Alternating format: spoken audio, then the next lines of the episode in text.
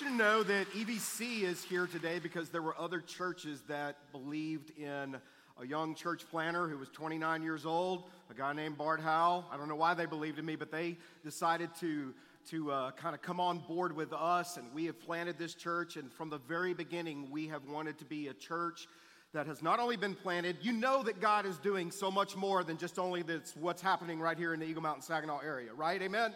I mean, God is at work all over the world and has invited us to be involved in that. And uh, from the very beginning, we wanted to be a church that was not only planted, but a church that was planting churches that, that are planting churches that are planting churches. That's how it's supposed to happen. That's what God wants to do. We're taking a break in our Proverbs series. I will be back in that next week. But I was thinking this morning, actually, before the first service, I was backstage just right over here, and I was worshiping along with you, and I was just praising God, praising Jesus. And there was one of the songs, I believe it was the middle song that we sang, that asked this question, and it just struck my heart Where would I be without you, Jesus? Have you thought about that in a while for yourself? Where would I be if someone had not taken the time to share the message of Jesus Christ with me? Guys, he changed my life.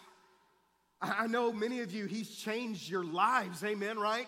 Have you thought about that? Where would you be without Jesus in your life? I mean, I, I, remember just being a high school kid right across the street over at Boswell High School, and I remember how desperately lost I was without Jesus. I was trying to figure out life and trying to find acceptance and trying to fit in with this group of people. And I was just so wrecked and so messed up, making horrible, terrible choices, trying to fit in and plug in.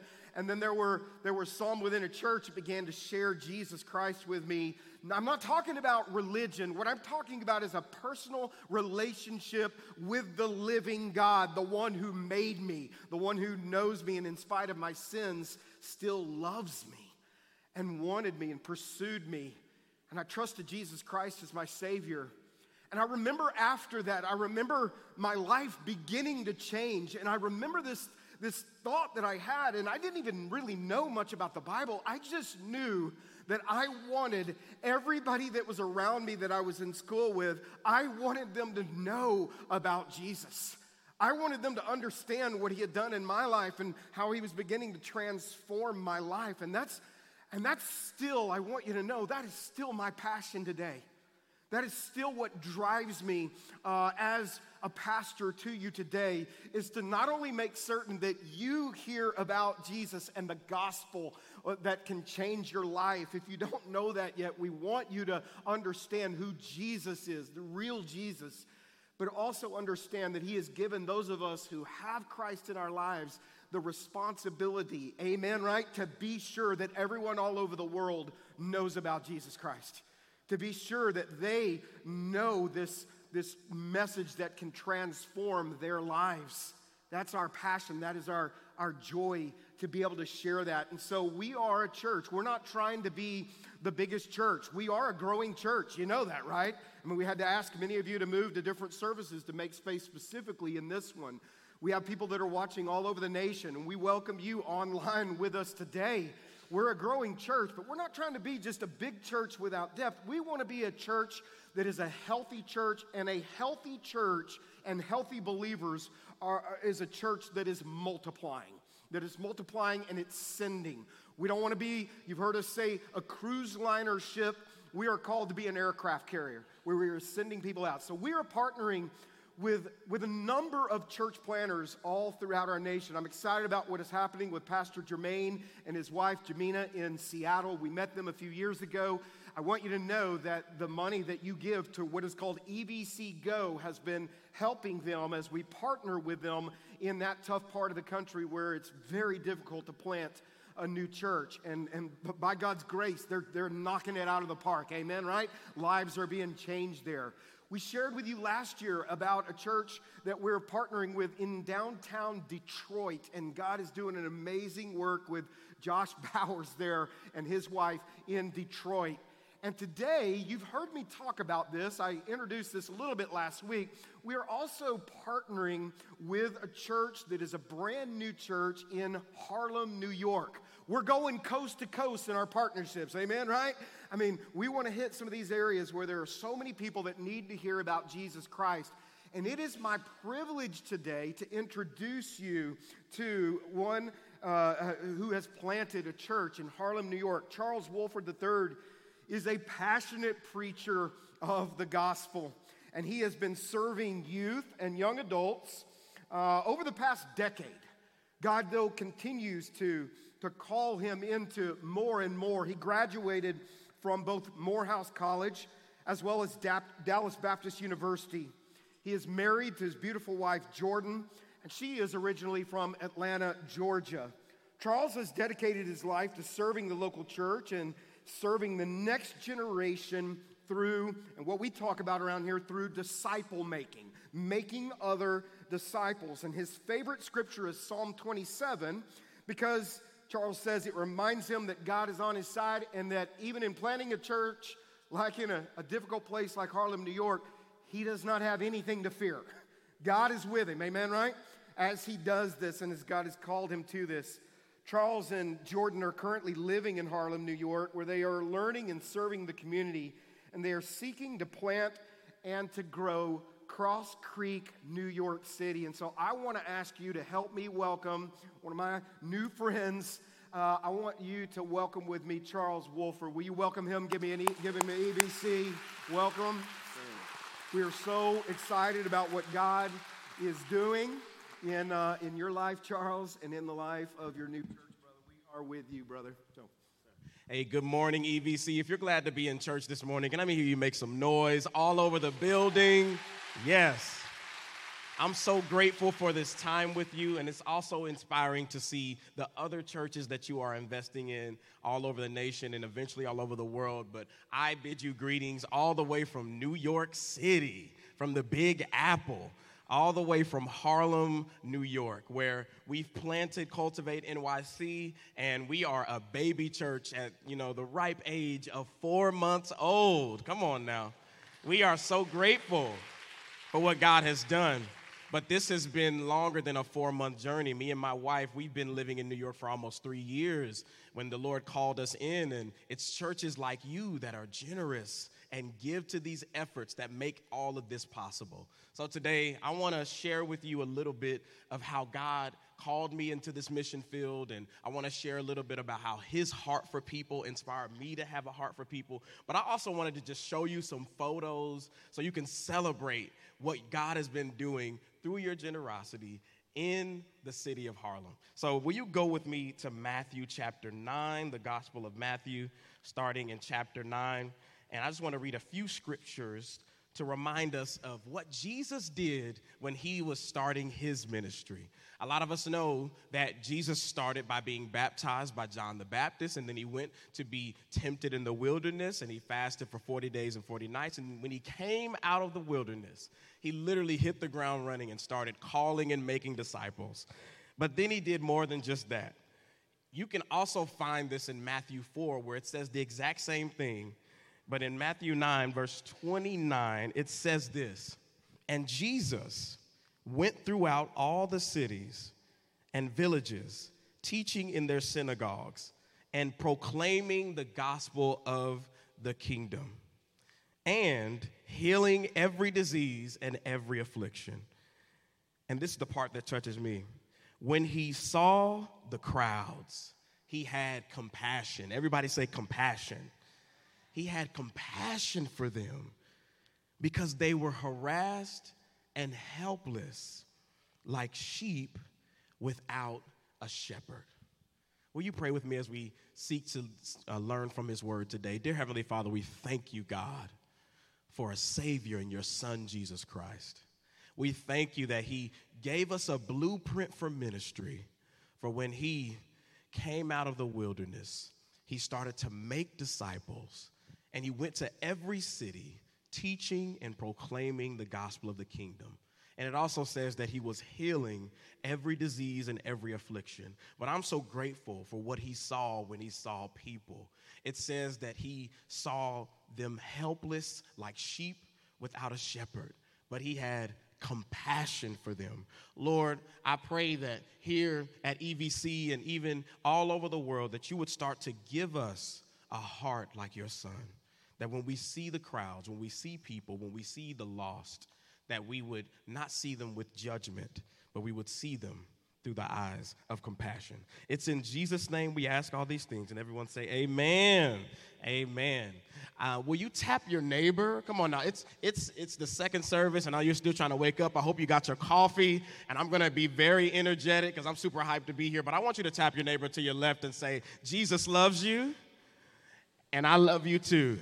Oh, come on now. Put a smile on, be nice. Come on now. Now tap your other neighbor, the attractive one, and say, Jesus loves you and I love you too. I just caused some drama on somebody's row, and I apologize. Oh my gosh. In 2019, me and my then girlfriend, Jordan, uh, we took a trip to New York for her birthday. And we got to see all of the touristy stuff. We went to Times Square and we went to the museums and we went to see the Statue of Liberty and we just did all of that stuff. And towards the end of that trip, I remember telling her, man, I like New York, but I could never live here. I think I put ever on. I was like, never, ever, ever, ever live here. This is great, but let's go back to Texas. And God is so funny. I think when we say the word never, He like already starts to write a plan to prove us wrong. Because little did I know that the very next year, that I would propose to her and she would say yes, and then the Lord would call us to an amazing work in New York. We received an opportunity to plant a church in Harlem, New York, a place that I had no compassion for, no vision for. I had no idea why He would call me to New York. But the thing is, when Jesus calls you into a city, when He calls you into a mission field, it's not so that they can experience you, it's so that they can experience His presence. Because when His presence enters into a city, when His presence enters into a borough, when His presence enters into a neighborhood, things start to change. Supernatural things happen when you bring the presence of Jesus into a place. And there are many places around this world, and they're not like Fort Worth, they're not like Arlington, they're not like Atlanta, they're not like places where there are churches everywhere that are generous and preaching the gospel and making disciples. There are dark places where there are people just like us who are in desperate need of the gospel. And he's calling laborers into the harvest. But not, he's not just calling anybody, he's calling people who desire to share his heart for the crowd. And if you look at Matthew chapter 9 and go back to verse 30, uh, verse 35, there are a few things that Jesus did when he brought his presence to these cities. Will you read it with me? It says, And Jesus went throughout the cities and villages, teaching in their synagogues. And then it says he started proclaiming the gospel of the kingdom. So, just first, when Jesus shows up, things start to happen. People start to receive the truth people start to hear the word. And I know that that doesn't sound exciting. I wish this was like a game show and I can say when Jesus shows up, cars start to come, money starts to come, houses start to be received. But when you hear that the truth is taught and the kingdom is proclaimed, there's something that supernaturally happens in people's lives that none of us can take credit for. And then it says, after he taught and he proclaimed the kingdom, he started to heal every disease and every affliction. So not only do people start to hear the truth, but he starts to heal. Because how many of you know we come to church and we are broken? We don't come to church perfect. We don't come to church with all of our lives together.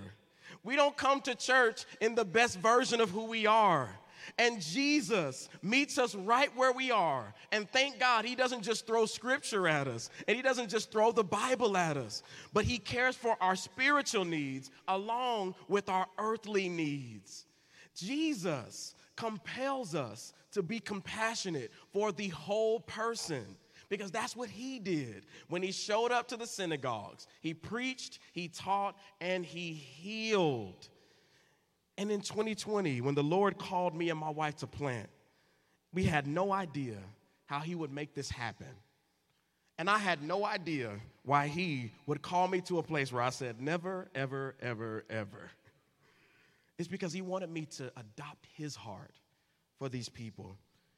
Jesus gave us a blueprint for ministry. He called people into discipleship, then he went to different cities and he proclaimed the truth, and he didn't just care for their spiritual needs, he also had compassion. Do you know what compassion is? See, me, when I hear words, I go straight to the dictionary and get the definition. Compassion is a deep concern for another person's suffering.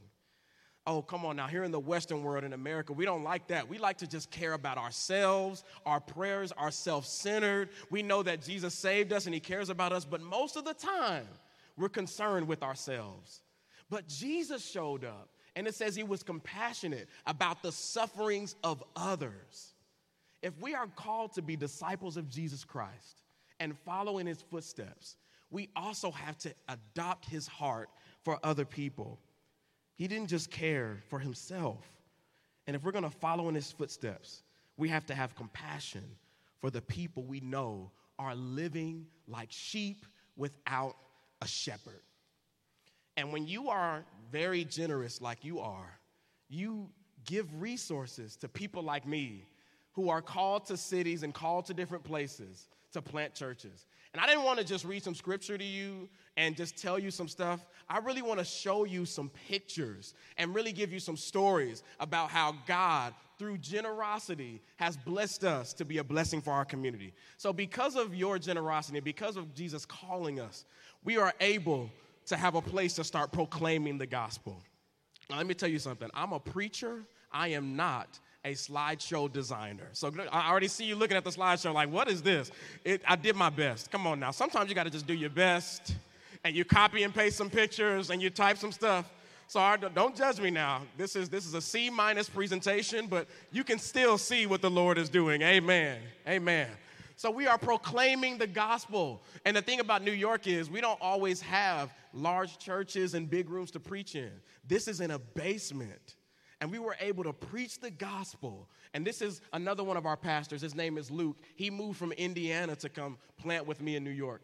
And we were preaching the gospel Sunday after Sunday after Sunday. There were some Sundays where it was us and one person. Then there were Sundays where there were 10 people. And if you see, we just stayed faithful and people started to come. And after we started proclaiming the gospel, you see on the next side, we started to baptize believers. Oh, come on now. If you can't celebrate anything, you can celebrate people putting their faith on display. And everyone who we baptize has their own story.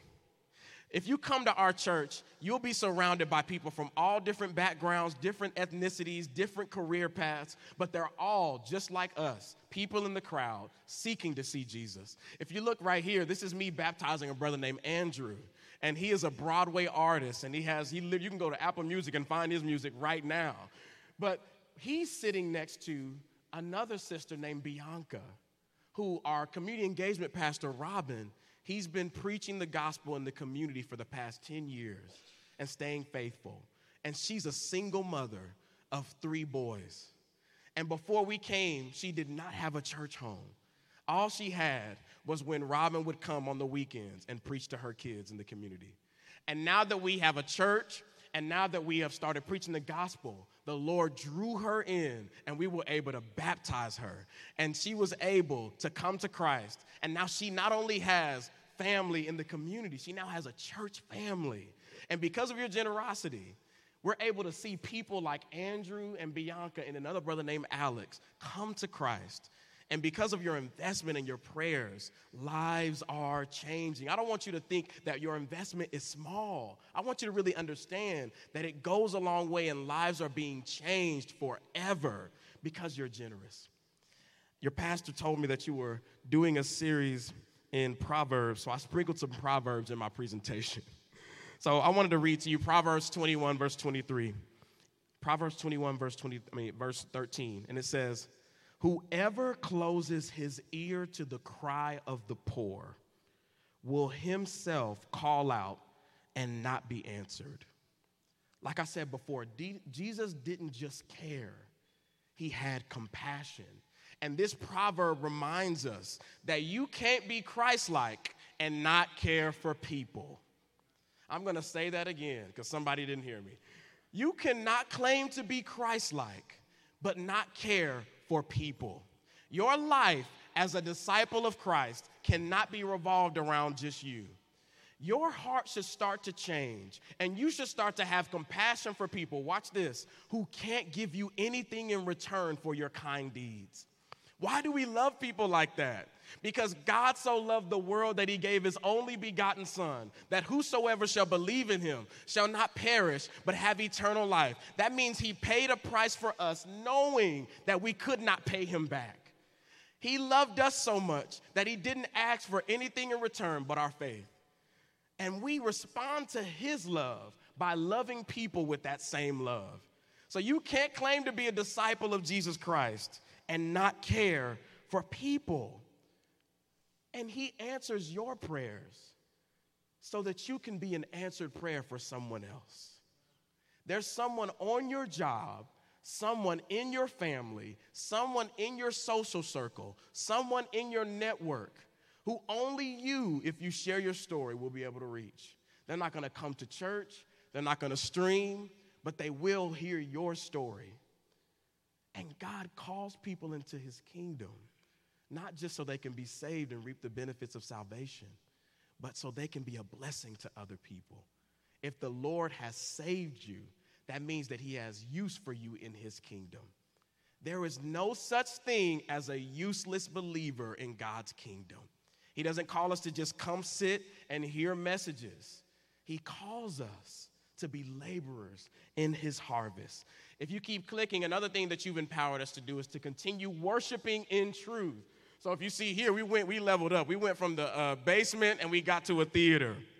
And we started to continue to worship. God continued to grow our body. And we, we launched not only with a baptism service, but we just had a praise party where it was just a big service full of just worshiping the Lord for all of the things that He has done. And because we preach the truth, those worship songs start to come to life to people. They're not just words, there are things that bless people's heart. And not only are we worshiping in truth, but God is calling us outside of our church. If you go to the next slide, to care for the crowds. Because the church is not just called to be the church within the four walls. There are people who we need to take the church to them right where they are. So we serve a community called the Grant Houses. This is an underserved, below the poverty line project area in Harlem. And it's often looked over by churches because it's not the Instagram friendly place. You don't take pictures here. It's not super fly to be in this area. It's not cool. But there are people who desperately need the love of Jesus Christ. They don't need people to come and throw the Bible at them. They need people to come and be the hands and feet of Christ and to live it out before them. So every summer we do a, a, thing called Family Day where we just throw a big block party and we play music and we bless the families and we let the kids have fun and we share the gospel and people who would have never come to church, this is our one chance to share the gospel with them. And then every Friday, what Robin, our community engagement pastor, does, he pulls up to kids after they come out of school, and for 30 minutes, he does a fun gospel presentation to them. Every weekend, we have the opportunity to minister to elementary and middle school kids and their parents. And single mothers like Bianca have come to Christ because we have the resources to do things like this. And I encourage you to be generous when it comes to EVC Go. And understand that partnership goes even beyond you giving. If you want to come and be a part of what we have going on, let us know. We have mission trips throughout the entire summer. If you want to come to New York, uh, some of y'all, you don't need a, you don't need any more reasons to come to New York. New York is amazing. It's super fun, and you get to be on mission, but also see the beautiful city and fall in love where, where God is doing some great things. But the Lord calls us to be compassionate and care for the crowds, even in places where you may be uncomfortable to step into. Let me give you another proverb Proverbs 11, verse 25. And it says, Whoever brings blessing will be enriched, and one who waters will himself be watered. Let me give you a secret when it comes to blessings. When you pray for the Lord to bless you, a sure way to make sure that He blesses you is for you to connect it to how you can bless other people. The Lord blesses us so we can be a blessing. He wants to know that if He gives to you, that it won't just stop at your hand. Can He trust you with the resources? The scripture says, if you're faithful over the few things, He will make you ruler of many. He can give you much if He knows that you'll be generous with what He gives you. He wants you to be blessed so you can be a blessing. It says, if you bring blessing, you will be enriched. And if you water, you will be watered. The Lord is generous to us so we can be generous to others. And let's look at the next slide. Because of your generosity, we're able to cultivate community and continue to expand the, the family of God in our city. If you look here, this is Luke, our discipleship pastor, and his wife, Shelby. And what's funny is they're both from Indiana, but now they have two sons who are born and raised New Yorkers. And if you look in the middle, it's us and our Gen Sin team and our worship pastor. And that was right after our family day. And we just were so happy to be outside. It was super hot, but we were, you know, cooled by the Holy Ghost. But anyway, on this side, that was Robin and his wife Jessica in the, the neighborhood that he's been serving for the past decade. And because of his labor for 10 years, we were able to partner with him and bring him on. And now he has a church to invite those same families to that he stayed faithful to for the past 10 years. We are cultivating community because you guys are being generous. And lastly, we are able to love our neighbors. So here are some pictures of our sending church coming on mission with us and doing just fun things like face painting and loving on our families. And we had some uh, barbers from the Bronx come and be able to just give people free haircuts. These are just little things we're able to do to share the love of Christ with people. You have no idea what small gestures of kindness will do for people. For some people, they are hard soil to reach with the gospel, but with a little kindness and a little bit of love, they'll be willing to hear the truth of the gospel.